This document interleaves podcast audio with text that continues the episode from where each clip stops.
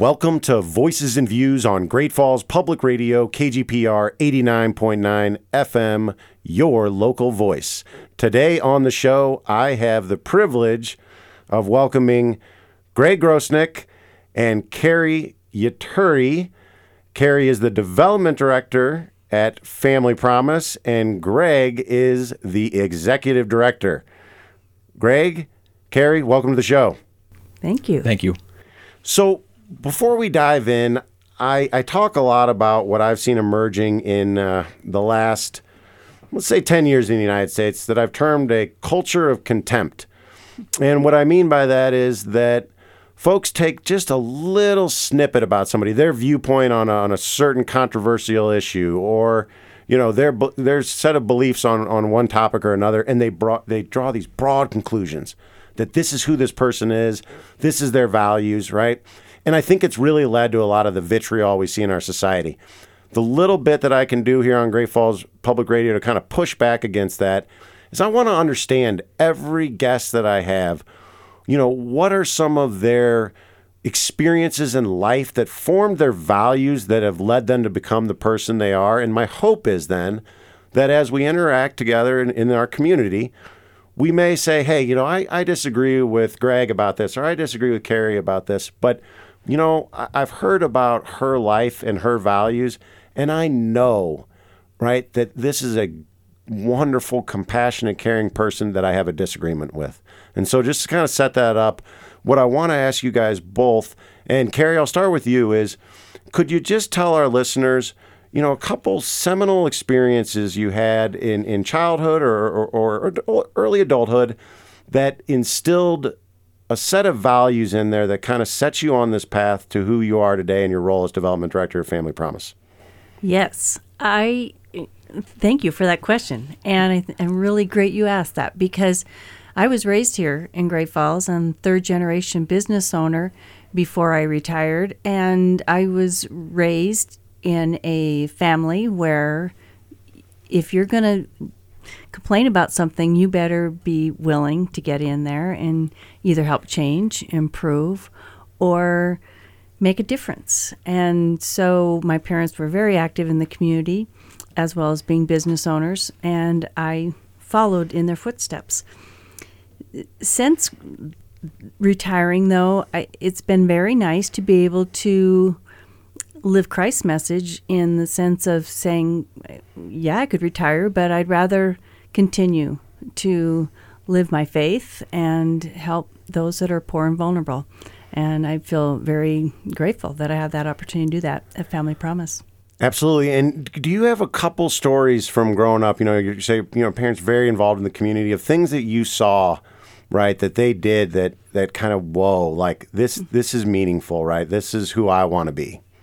Well, yes, uh, we delivered food baskets through St. Vincent de Paul as a family, and we did that as a family, and we did it almost on a weekly basis, sometimes on an emergency basis. My parents never wanted to do those alone, and as a child, we did that because you know, maybe both parents couldn't go, so they brought the kids along. And I, I went to Hill 57. We we just we went everywhere, and learned that you don't need to be scared. You just need to appreciate what you have and make sure that you can always always help somebody. And so, someone that's starting out, right, and and they're thinking, you know, what what do I need to kind of do if I if I want to be somebody that's making an impact in their in their community like you and, and Greg have for a long time? What do you kind of recommend to them of, of what are some things they can do now to kind of get a start on that? Well, just raise your hand. Say, yeah, I'll I'll, I'll help. And and maybe you might not know or feel comfortable right away, but I can guarantee there's there's always an organization here in town that could use your help. I love it. I always tell people the, if you get involved in the community, you're going to feel a lot better about it. if you sit on the couch and watch the news, you're going to feel bad about most everything in the world and your life. So, uh, and it also gets the the benefit right. You're going to meet a lot of amazing people. Exactly. And so, thank you very much, Cari and and Greg. You know, just a little bit. Uh, I also want you know your background. I know you you served our country honorably for many years, and, and just let our listeners know kind of you know, childhood and, and then what your service uh, in the military, uh, kind of how it all led to where you are today as the executive director of Family Promise.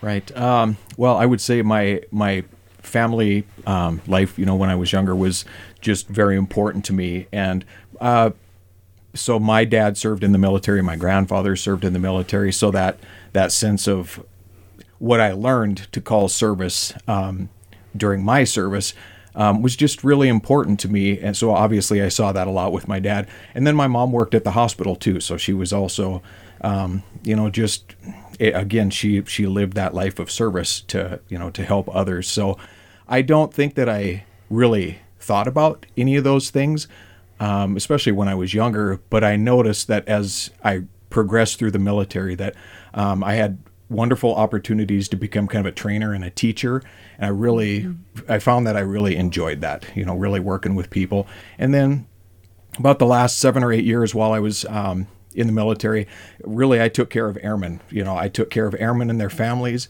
i got opportunities to mentor them and to uh, teach them you know uh, right kind of right and wrong in the military and you know different ways for them to progress through their career and to be uh, important and uh, you know be be those become leaders and become a piece of that puzzle uh, for for the betterment of you know whatever squadron or whatever group you were in kind of.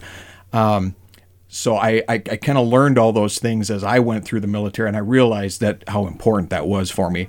Then when I looked at retirement um, that was pretty scary actually I, di- I didn't know what I wanted to do when I grew up um, but I, I was very uh, lucky to have an opportunity to uh, go through Leadership Great Falls as part of the military. So I distinctly remember sitting on the very first day down in the Davidson building when the nonprofit folks came in. And again, like Cari, um, all except for my first year, I, I have lived in Great Falls. And so I, I'll be honest, I would be one of the first people that would complain, you know, about Great Falls. I, I feel I'm I know I'm not right, but I feel like I know all the good things and I know all the bad things. And you know, when you live somewhere for a while, you're gonna you're gonna think that you know all that stuff. Um, but I remember sitting there that morning thinking, you know, one day maybe I should get a job, uh, you know, like at the food bank or something like that, and be a part of making Great Falls better instead of complaining about it all the time. You know, so I just it was very poignant for me, you know, that day when I kind of realized that. And so when I got the opportunity to do it, and I I didn't see it. Obviously, it was uh, other folks that had. Uh, kind of asked me to uh, maybe take a look at working with Cari and went down for and volunteered with her for two or three days and I remember her on the last day saying, "Well, it's nice to have worked with you. You'll probably never come back again now." it was but, uh, a very challenging three days, yeah, wasn't it? It was. And little did you know. little yeah. did I know. Yeah. So it just uh, it gave me an opportunity to um, working at Family Promise has given me an opportunity to really uh, use a lot of the skills, organizational skills, and and uh, you know those kinds of things that I learned in the military, but also continue kind of with that mentorship and that being able to work with people and trying to help them figure figure life out and give them a you know a little bit of the wisdom that I've kind of learned in my time here, um, and obviously, like I said, uh, make Great Falls a better place. Absolutely, and so that's a great segue. And I'll leave this to you know to either of you guys to Tell us a little bit about the history of Family Promise of Great Falls. Well, it, they organized in 2014 and started housing families in churches, area churches that had agreed to provide shelter, and they rotated the families between the churches every week. It was a great model that the national organization in, encouraged organizations to do because by getting churches involved, church people could live their faith by helping the homeless families. And then COVID came along in 2020, and most of the churches were not operational. So they, uh, they actually, the organization in Great Falls went into hiatus because they just weren't quite sure how to house or do any of the homeless issues or homeless uh, programs that they were providing. So uh, I was approached in end of 19, first part of, or end of 20, excuse me, first part of 21 to get the organization up and running and said, yeah, I'd love to do that. And I really had no idea how to get it going, but I reached out, and you, you could not believe all the stakeholders that had helped in the past came to a meeting. Some of them were on Zoom, and they said, "Yes, we need to get this organization going," and and many of them helped me. I and I was just me all by myself. Opened up the office door, and we had three board members, and they helped, pitched in tremendously, and we got it going. And I just love how it is that example, right? Of be the change you want to see in the world, like those values you said from your Mm-hmm. your family, right? That if if you want to complain, get you know, then pull up your sleeves and get to work. And and so I want to step back just one second on the on the overall mission because Family Promise, I, I love these models, right? As a national organization that then has affiliates, with Great Falls being one of them. And what is the overall mission of Family Promise? Uh, well, the, the mission statement, I guess, is to end childhood homelessness one family at a time. Really, so And I love it because that's the only way you can do it, right? it is. It is. So, And so you you kind of come back together, you know, after the pandemic, and it's and it's been hard with the rotational model. So where do you kind of get started in moving from the rotation model to to the current model, which is more, you know, you have your your actual shelters, right? Well, so when Cari started, uh, that was part of their challenge was figuring out how they wanted to do that. So they um, did a lot of searching and were able to find uh, a couple, a small duplex, basically a couple small apartments here in town, and so that was going to be our start. And uh, actually, so of the approximately 200 affiliates across the country, there are still only about 24% of them that still do that rotational model, and I, so COVID really did take take a hit on everybody, but they have all found ways to continue the mission. So, I mean, in Great Falls, we have our small two shelters. Um, other places have all different kinds of buildings or more shelters, or you know, it's very it's very uh, flexible and family. It's one of the good things about Family Promises. Uh, they they give you a lot of latitude to figure out how to do the mission, you know, how, how to take care of folks. So in Great Falls, again, we have those two shelters. Um, so we work very closely with those two families. And that is, you know, the, the shelters are really meant to give people a place to give homeless families a place to kind of decompress for a little bit. Um, it took me a little bit to go from military trauma to civilian trauma, but uh, they're really if you can put yourself in in their shoes for a little bit you know and you've got kiddos and a spouse or you know whatever you're doing and you you have no home you know there there is nowhere for you to go you might not even have a car that that's a scary place to be. That's a really scary place to be. So when they first get into the shelters they're not uh, you know they're they're not going to be looking for a job right away. We're not going to be looking to get a car or any of those kinds of things. It's we need to do a little decompression and realize that you're somewhere that's safe and warm where you can be together with your family and keep everybody together. And then after that, we just kind of take baby steps, and every single family is different. Every one of them is different. They all need different things. So that's that's just a process of us getting to know them and getting to know what it is that they need. And, and I do want to, you know, we use the term shelter, but these are are, are very much so homes, right? I think mm-hmm. is the the. Mm-hmm. So can you just tell our listeners, you know, physically, you know, are, are, are these duplexes or, or what is it the that they're being housed in? They're it's two small apartments basically. So they're they're connected, so we call them a duplex. But um, you know, and they are they are pretty small. It's uh, hard to fit probably more than four in there. Uh, but, it, again, bigger than a hotel room. Yeah, yeah, definitely. Yeah, well, and has and a little have kitchen, and everything. Nice so, bathroom. Yeah. you've got all of those pieces, and it's a great it's a great first step to get us back to where we want to be, and that's Mm-hmm. that's part of our goal going forward. Is um, you know. It doesn't matter if we get just one or two more shelters. That's one or two more families, you know, that we can help serve, you know, throughout the year. And then you add them up, and uh, it, it's important. We're never going to have enough. You know, we're never we're going to ha- never have enough to say all the homeless folks are you know in a safe warm place but you know that it's what we're out here to do and if we can help one two three four more families then that's what we want to do A- absolutely. We also try to help families before they p- become homeless. Mm-hmm. That's our eviction prevention. And when we first got back and going in 21, we that's a lot of what we did. And we still continue to do that. And then once we've helped them, we try to keep them from going back into homelessness too with our stabilization program. So th- those two things. Not everybody needs emergency shelter. Absolutely. I was talking to to Greg before we were on air, and I think one of the most important and powerful things about the Family Promise model, right, is it is not just putting a band aid on it. I think we as a society focus so much on that crisis, right? And and so in that, you know, you can't help someone until you, you know, are able to meet their immediate needs, right? But then I think where we really struggle as as a, a community and as a society is making sure that we support folks that we have gotten shelter, right? That have, you know, a, a stability enough to start working on themselves.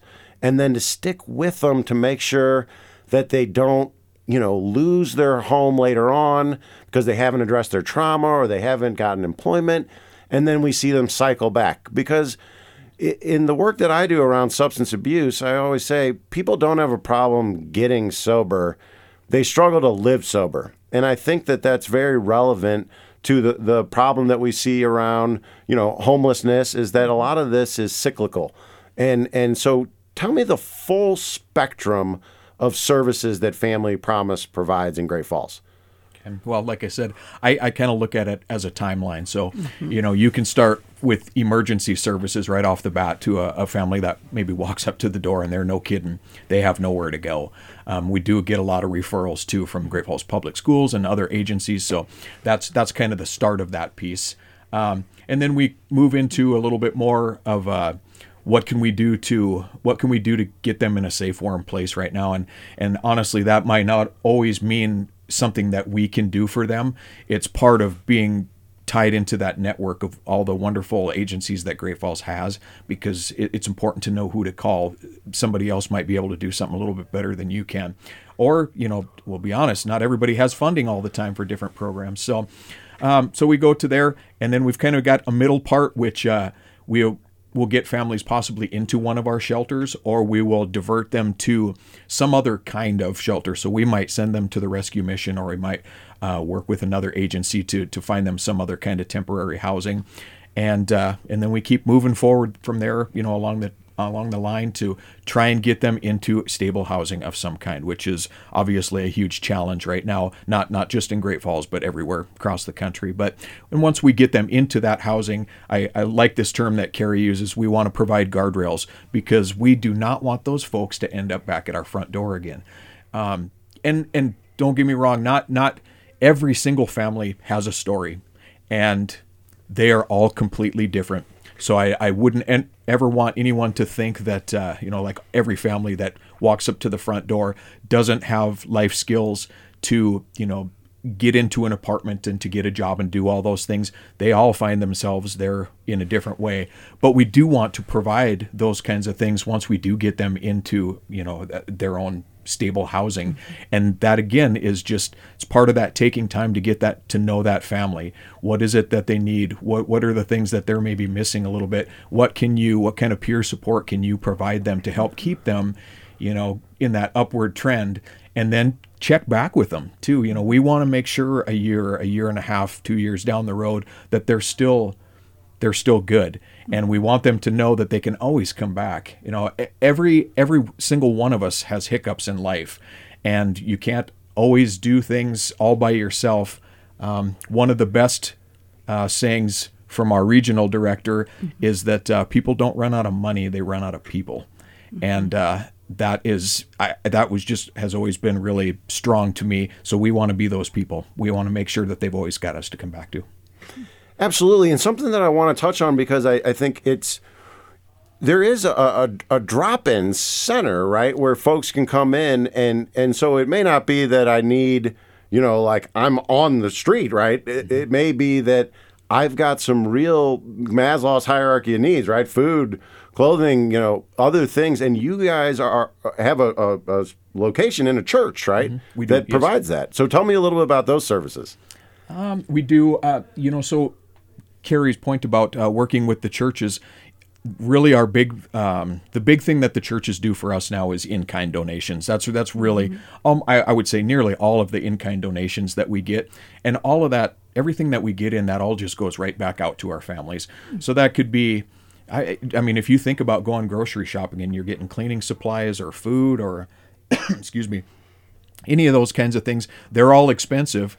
Um, so again, you and you look at all the pieces of the puzzle. You got a family, and they're at the end of the month, and it's either I pay rent or I go get groceries, kind of thing. That doesn't always, you know, equal out very well. Obviously, we want them to pay rent. We have some of those things, and those are all all donated uh, very much so by congregations. So we really do work with them a lot. Um, and then congregations also provide volunteers for us too, which help us in the office and uh, help us with our families in the shelters go grocery shopping and different things like that. So wonderful opportunities, and and that's really where the congregations help us out a ton. And so we keep all those supplies at our day center, and our day center also has laundry and shower services for. Again, they have to have children. They can't just you know pop in for a you know shower, but we do as long as they've got their family in need and need showers and laundry. Our all the folks that stay at our shelter use our laundry services, of course, because they don't have laundry at their places. So it, it's and it's nice especially in the summertime when it's really hot and you've got folks that are kind of being migratory, they can come and be in our nice day center, get a meal and Wi Fi service and look for jobs, look for housing. Where is the day center located? It's located in uh, the the alley side of uh, Central Christian Church at uh, 1019 Central Avenue. Yeah, I was gonna say it's in a great location to It be is, able to help folks. Yep. And so you've got laundry, showers, food, and can they also come there and, and kind of get help with like care coordination and such? Absolutely, yeah. If they're like I said, that's a huge other part of what we do. Our case manager, uh, Maggie, uh, does a lot of referral stuff. She has worked in this line of work for a long time. She's got well over 15 years experience, and so when when folks need things and they just aren't really sure where that next step to go is, I, I know that I think every every agency in town kind of has this person, but we definitely have a good one down there as well our, in our family advocate. So, um, you know, if, like I said, if people don't know exactly how to get what they're looking for, um, if we can't provide it, we know where to find it, and if we don't know where to find it, we're going to help you find out. And I want to give our listeners an idea of the scale, right? Of so how many folks are you serving at, at the day center? Well, let's see. So last year, um, and again, so these are these are services of all different kinds. So it's not necessarily physical bodies in in the day center. But uh, last year we did about sixty, or around sixty, and about 120 children, and we're easily past three times that many this year, on the way to mm-hmm. probably four times that many. Wow. At- It's- at this it's point in really time. exponentially increased. Yes. Wow, so we're talking well north of 200. Yes. Uh-huh. Yeah. Okay, I, I think our listeners that's incredible, Yep. right? Yeah. Because if you think of that that little help, right, whatever it is, Yep. can be a catalyst for you know either they were going to go up and maintain stability, right, or if they didn't have that intervention, you can see that turn into I lose my house, then I have a mental breakdown and I'm going to the emergency room, right? Then I'm going to uh, an inpatient hospital, right? I think people need to understand how important it is to have these services that are available all the time and that you don't need to have the crisis.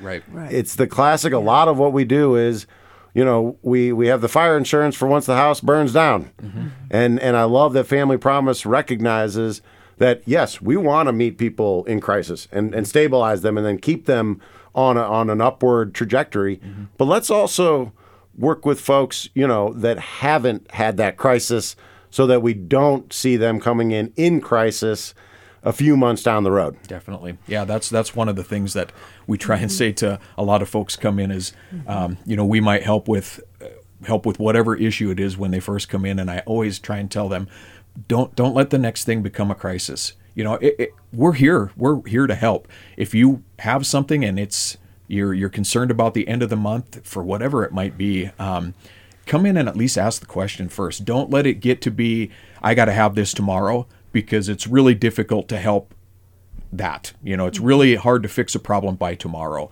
But if you can give us a heads up and we can work through that whatever issue that is with you and get you to possibly another agency or we can help, we give us some time to do that. And I, I always want to talk about funding because I think this is pretty uh, impressive. So your funding is is not coming from the government, correct? It this is from the you know private donations from from foundations from churches, right? Yeah, exactly. That's correct. One hundred percent, right? One hundred percent. Yeah. And so I, we, this is pulling on some threads Greg and I were talking about before. Is that I, I do hope our listeners understand that that these are the really uh, if you don't have this but for this right you're going to have a lot of folks that are going to be going and getting their you know needs met in jail.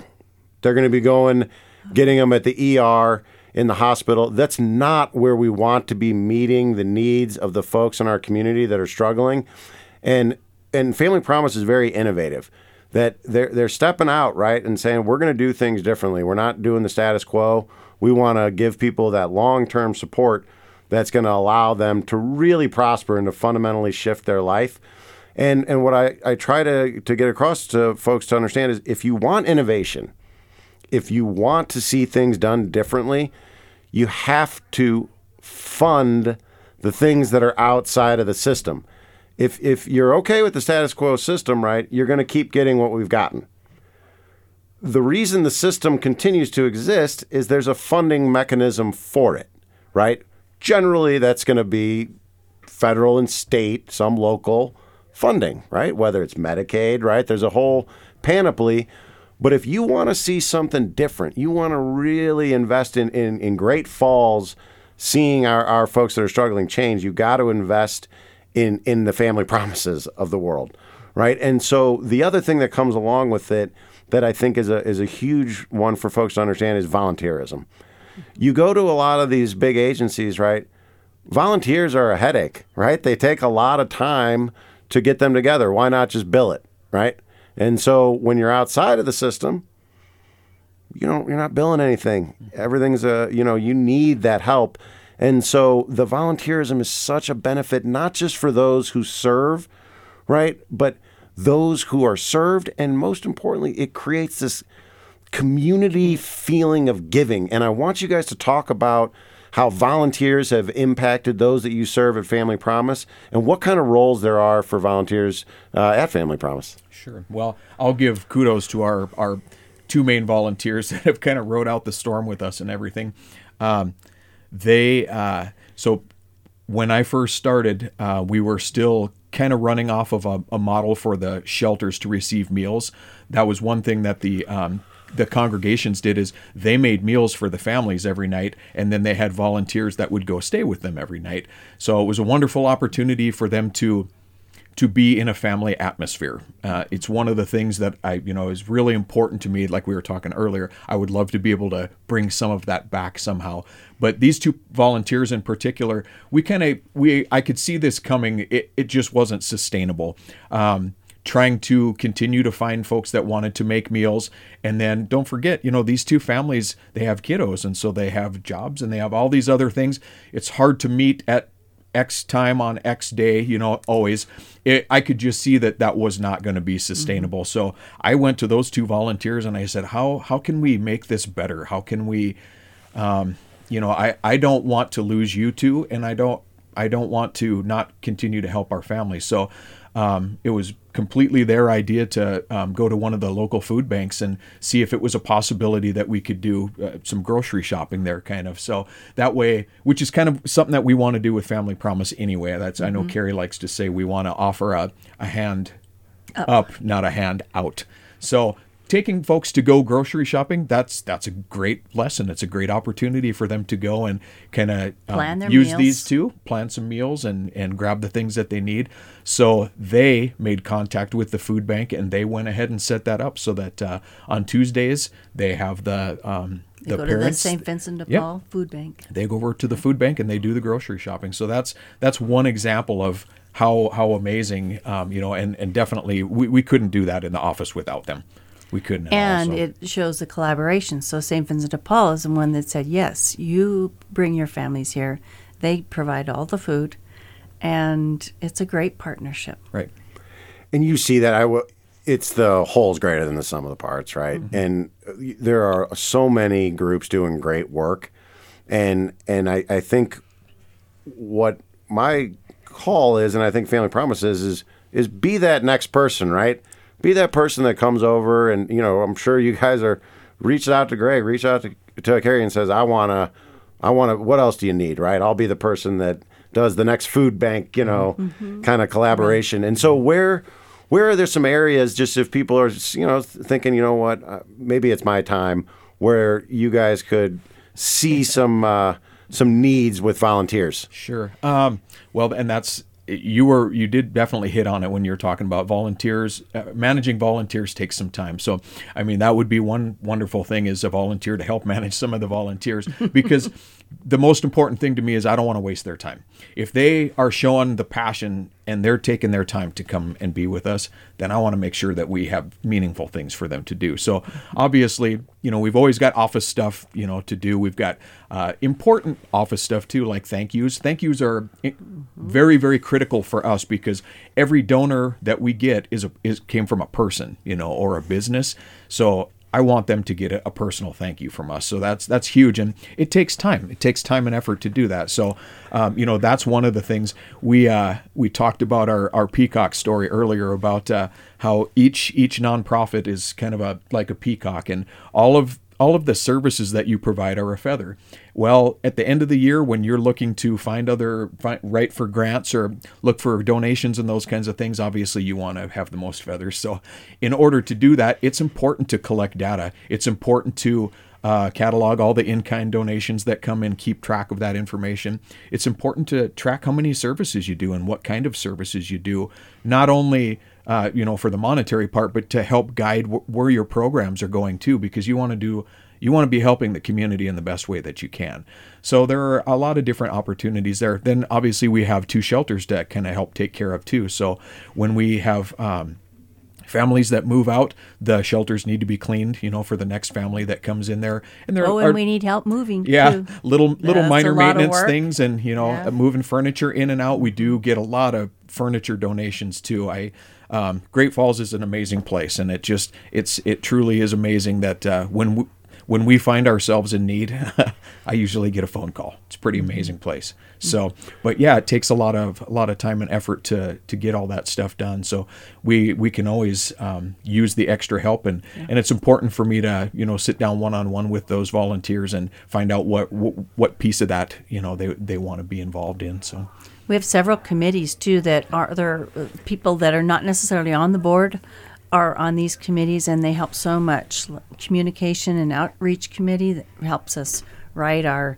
monthly newsletters and our uh, annual appeals and that's just so important. Helps with our website. All that is really critical and we we rely on those volunteers to help us. Right, We have a finance and governance committee that helps us write our policies, which again are critical and and need to be looked at on a regular basis. Mm-hmm. And then we have a fundraising and grants management, and I rely on those folks to help me just review the grants that I'm writing because sometimes you do you get tunnel vision and you it's like well, you didn't really answer this question. Like oh thank you you're right i didn't. And so that's so helpful. And then we also are always looking for board members because we've we've got a good good sized board but we could always use a couple more. Right, right, and it's it's maybe not as beneficial to you know family promise in general, but uh, it's just one thing that I wanted to make sure and say is, you know, for the folks that are listening, um, you know, if, if you're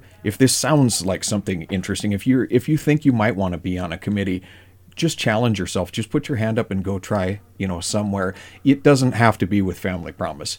Just find out what it is. Find out what it is in your life that you that is meaningful to you. It, it could be something completely different, but I guarantee you there is either a nonprofit or a business or something along those lines that could use your use your input and use your expertise. Don't don't think that you don't have anything to offer. Absolutely. And I do, my one is always to say, just give it a try. Yeah. like, Nobody's going to say, okay, well, now you came and uh, we'll be seeing you, you know, weekly for the next 15 years, right? It's, it's thank you, you know, is, is this something you're interested in? Do you enjoy this? You know, and it, so that I think there's a lot of people that get kind of commitment shy, right? Mm-hmm. And they figure if I go do it, then I'm like kind of pot committed. And I've always said I've never, you know, had any experience where people aren't anything but just grateful and, you know, do you want to come back and, and where's a good fit for you? So my, you know, whether it- yeah, family promise or you just get there, do Yeah, it. yeah. But family promise is a great one to do it It's with. a good place to start. is. Yeah. Absolutely. And so I I want to then kind of go into the future, right? So you guys have really, I mean, uh, that's unbelievable, right? You've almost quadrupled the number of people you're serving over the last year. Where you know you're kind of started off now lightning speed out, out of the pandemic, and and where do you see Family Promise going over the next couple years? there's always going to be homeless. That's that's just the reality. The reason why it's been, I think, more challenging for more families is we we know that rental prices have increased, and it's just for a single wage earner, it's really hard to afford an apartment, and it's really hard to find an apartment. So, uh, I unfortunately there is always going to be need for something, an organization like us. So we do know we need to probably increase our shelter size, and probably increase our services, but we want to make sure we do it well. When we say one family at a time, to, to end the homelessness for one family at a time requires a lot of attention. And we want to make sure that we don't dilute that. And so I think that's Yeah, probably our biggest focus that we we want to serve the needs, but we don't want to dilute Right. that. And I love that. I, I I can't just thank you enough for taking that approach. Um, we've I've said this uh, a lot, right? Is that people need to understand that some of the kind of fly by night doing the bare minimum, they have a, a almost competitive advantage because they just rack up these big flashy numbers, right? Typically on some form of output, right? That says nothing about the outcome. And I think it's important for listeners to understand an output is I served a meal, right? I had somebody stay here for the night, right? Outputs are essential to getting positive outcomes, Yes. but there there is not a direct linear connection. And I can say that spending a night, you know, or a, a few months at a family promise, you know, apartment, right, where you're getting tons of services that don't show up in a spreadsheet, is what I'm trying to say. That they're getting this wraparound care that's going to lead to these long term outcomes, which is what we all want, right? Which is people that are getting meaningful employment, folks that are healing their families, right? That their kids are, are thriving in school, that that's what Family Promise will deliver, and that costs a lot of resources, right? There's a lot of resources that go into doing that right. And I think that there's a lot of focus on, you know, let's just let's do it, right? Let's get out there and just and it, it's not going to work. And so I, I think also our listeners should understand that difference between outputs and outcomes. And that if you want to just get one off services, right, you're going to get one off services. You're going to not fundamentally shift the need, right? That it's that classic, you know, or do you give a man a, a fish, right? He'll eat for a day, give him a fishing pole. He's going to, you know, eat for a lifetime, right?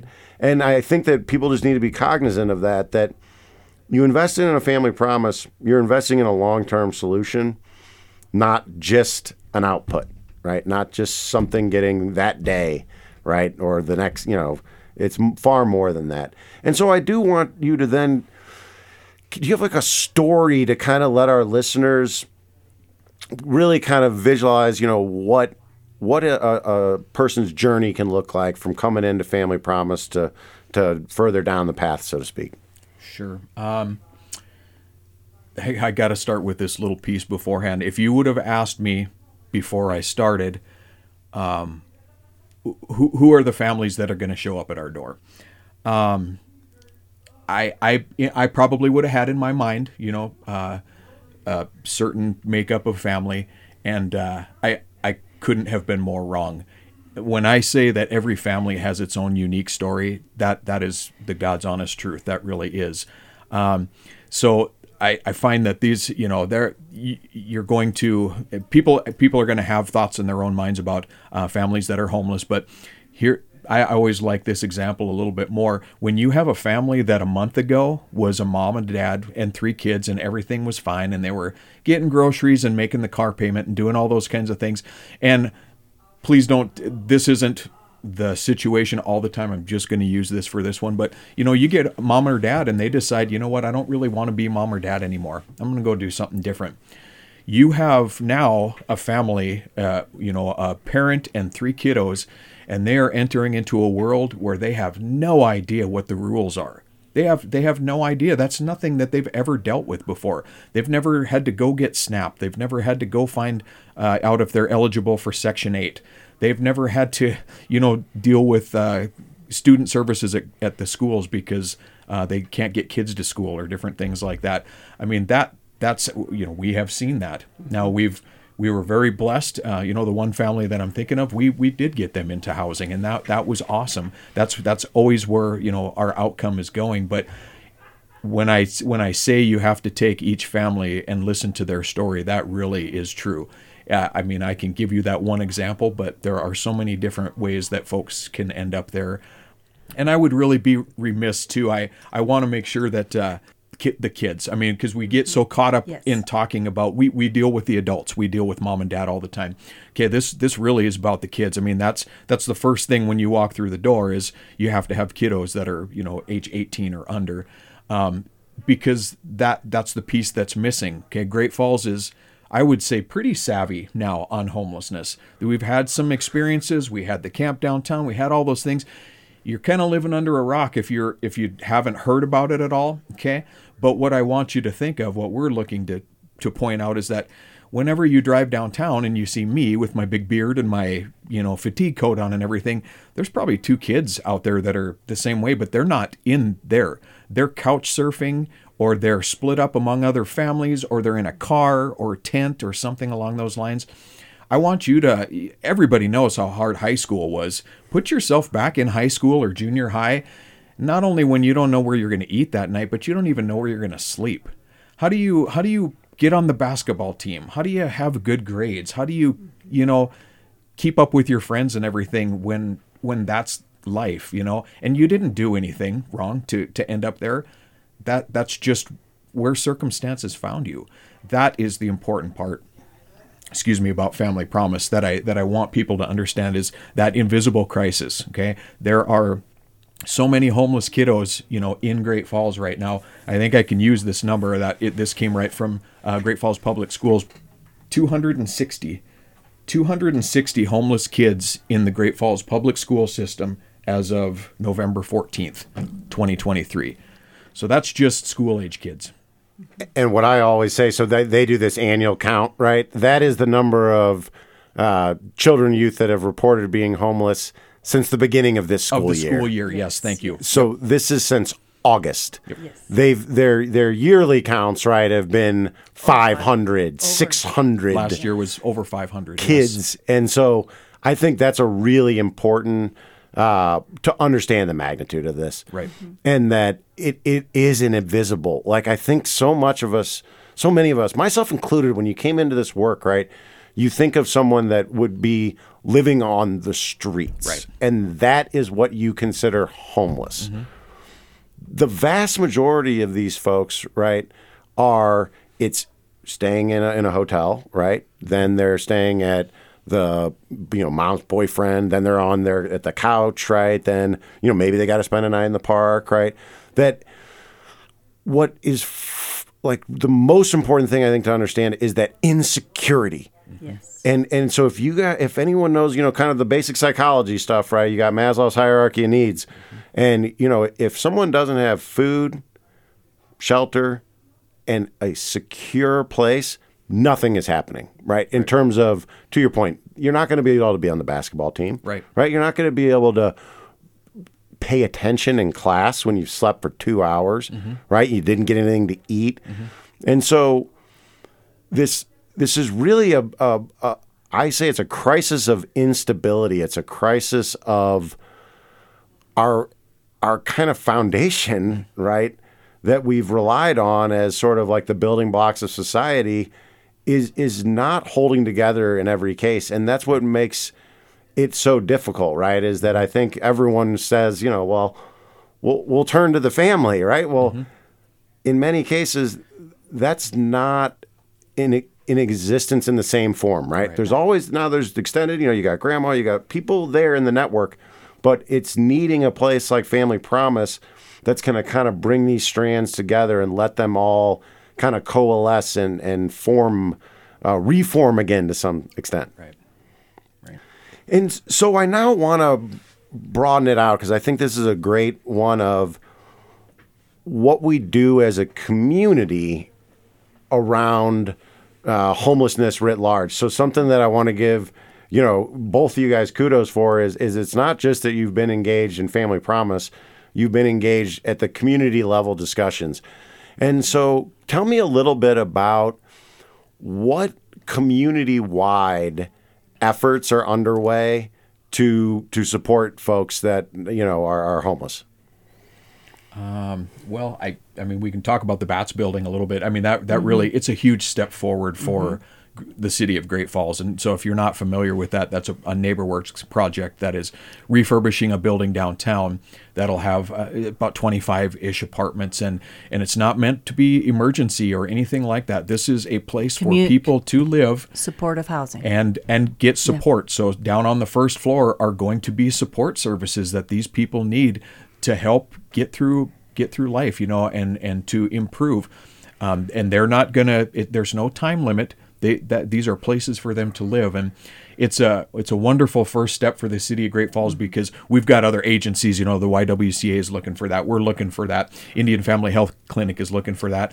So it's you know they're they're kind of breaking that code on on how to uh, find a place like that and make that work because this that's just the first step. That that's the very first step for Great Falls is to be able to offer something like that. But we just need more. You know, that's it's really what it comes and down to. and what we are uh, working with uh, the public schools and hopefully the universities here in town is to have an event in the spring again to build awareness but also to bring people together to say how can we as a community address this issue and we, we do want to have the students involved because that's their their contemporaries that we want to help. So we're working on that, and we hope to have that event in end of March, first part of April. Mm-hmm. To again, we want the students to be part of the solution. Absolutely. So we are we I, my the saying you hear often is you know nothing for youth without youth, right? Yes. And that you'll be blown away, right, at the level of creativity mm-hmm. of real world actionable solutions that they're able to come up with to, to help their fellows. The kids we've met with already, the high school students have just been They've they been have amazing. blown us They away. have been they have amazing, blown us yeah. away with their ideas and and they need to be part of it because they can tell us what students feel like where we don't know that. Mm-hmm. Right. And right. Well, and they're they're the future. I mean, Yes, the- this is not a problem that the three of us in this room are going to solve. I, I mean, you, we just have to be realistic. This is a this is a problem that they need to solve. So the very first step is to be aware of it. You know, there, there are. I, I was pretty happy with how much the kids knew and they were aware of it, um, because that's I don't find that in adults in Great Falls. You know that much necessarily. If I as I'm out and about. So it, it's awesome to know that kids are paying attention and they, they are aware of that and they they want to be part and of it. And they want to be part of it too. Yep. Absolutely. And so the one that I know you you guys are part of is and that I think is helpful for our listeners is the continuum of care. Mm-hmm. Yes. Right? Is for folks to understand that what what I've seen a lot is that people fall through the cracks. Right? Is that you have you'll see a great irony that I've seen numerous times where there are programs that don't have enough uh, utilization, right? People aren't utilizing them, while simultaneously you have these huge unmet needs. And the way to kind of get everyone in is to actually bring people together in, in a continuum of care where they talk to each other. Because I think that's something important to recognize. And I just, I, I'm really giving kudos to Family Promises that it, it takes a lot of time, right? I, I, I do think folks don't necessarily understand that if you've got somebody that's walk, you know, they've got these shelters that you're operating, right? The apartments, you've got your day center, right? And then you've got to be running over to to this community event, and I got this meeting and this. That it's very time consuming, and and yet, if you don't take the time to invest in the community wide efforts, we all lose because you end up with these silos that in and of themselves, right? Again, none of us, not the three of us can't solve homelessness, and neither can any one entity, really even group, right? I mean, it's seeing a full spectrum of everything that we have at our disposal as a community and putting together in a way that fits those we serve. Like ones that I talk about all the time, transportation, right? You've got to be able to get so somebody, right, is going to be able to offer that transportation and it's connecting them to who has this, right? Can we come up with something creative? And so I just want to uh, acknowledge and, and, thank you that you. I know I see I see you guys both out in the community, mm-hmm. and that that that is meaningful because if if we're not all at the table, people know that if eviction prevention, mm-hmm. talk to Greg, mm-hmm. right? Whereas for the most part, you could have a, a place that's got great programs, but if they don't know about Family Promise because you're not out there, that person, you know, they get evicted, right? I mean, that's the way it works. It's not like there's uh, a whole, you know, ton of things out there for folks. And so, with with that in mind, I what is your take on you know, long run, right? What are the the things that you see repeatedly amongst those you serve, right? So kind of common threads. And then if you could design a kind of ideal um, set of interventions, what would that look like? hmm. Well, that's a, a very in depth question. question. and yeah because intervention is you know we're at the at the front of that, but could there be other programs that are federally or state funded? Probably yes, but are those could those be effective all the time? And I think you, you know you kind of you need to be involved in all those levels. Do we need some federal dollars and state dollars to help us? That would be helpful, yes but you also need the, the people like us that are there on the front lines doing the work. And I think you need to, to be careful and not have uh, money going to, to people doing the work. Sometimes the money just needs to go directly to the folks that need the help. Uh, we had a great program that was through the Department of Commerce, which was eviction prevention and we, we used that through Opportunities Incorporated, managed it for us, which was great because they knew how to.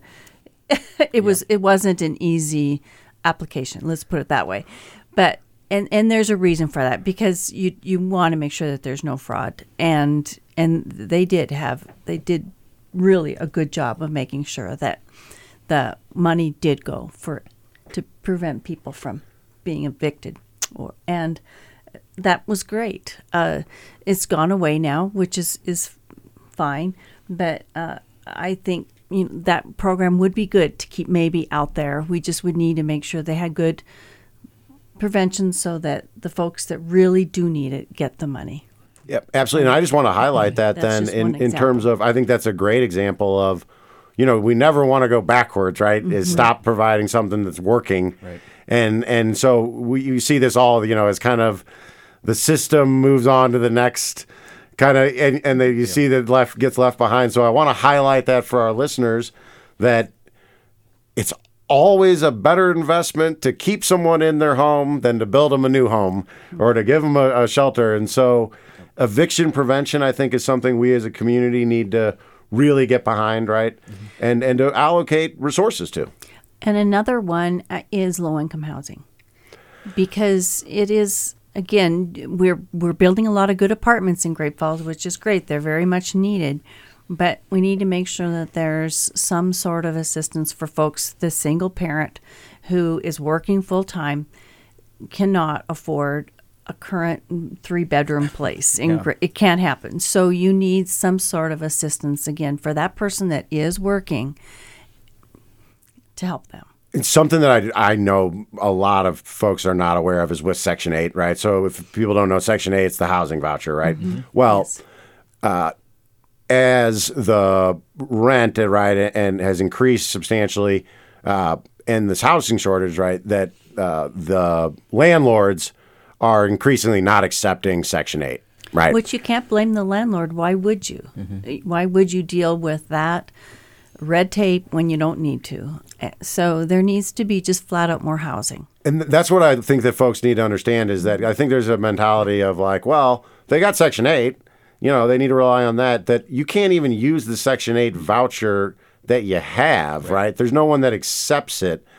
And so we were, I, I think one of the great things that I see happening on the city level, right, is addressing, you know, we hear a lot of the demand side stuff, right, which is let's subsidize the, the housing, right? I mean, that's going to create demand. You know what I mean? It's making it easier for someone to pay for this because the government's stimulating demand, right, by paying for it.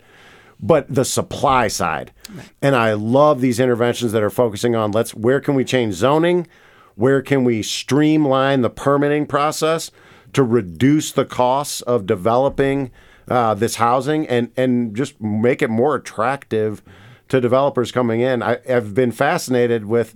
I just saw numbers that housing. I want to say uh, is the most expensive relative to sort of household income in the United States since like the 1980s or something. I mean, that's that's you know the other one would never forget, right? We could always just raise household income. So economic development, you know, can solve a lot of these issues if we can get people higher paying jobs. But uh, I, I was blown away at at the increase in rents that are not reflected in the increase in household income. And Governor and Gianforte's task force, it, it's a great start, a really good start to come up with ideas for how to increase housing supply. But we got to remember we need something else to help those that are minimum wage folks that are working and have more than one child. It's it's very difficult. So we mm-hmm. need they're, they're on a great start and they just need to keep working on that. Yep, absolutely. Mm-hmm. And so, Greg, I, I want to give it to you. You know, a last takeaway, right? You're you're the listener. They've heard this whole conversation. You know, what is a one real important takeaway, either of something you do at Family Promise, or or that people should understand about about homelessness? So we we talked about you know focusing on on children. I mean that that's really what what we're doing. This is our future. You know, I mean this it this problem is growing. It's not getting any smaller. Um, the money that does come in kind of helps keep our heads just barely above water trying to do this. Um, and I mean, the, the rescue mission's a great example too. Um, you know, we send, try and send folks over there all the time. They're full all the time. They're not doing anything wrong. They do absolutely amazing work over there and they take care of those people like no other. But you just, when you're full, you're full.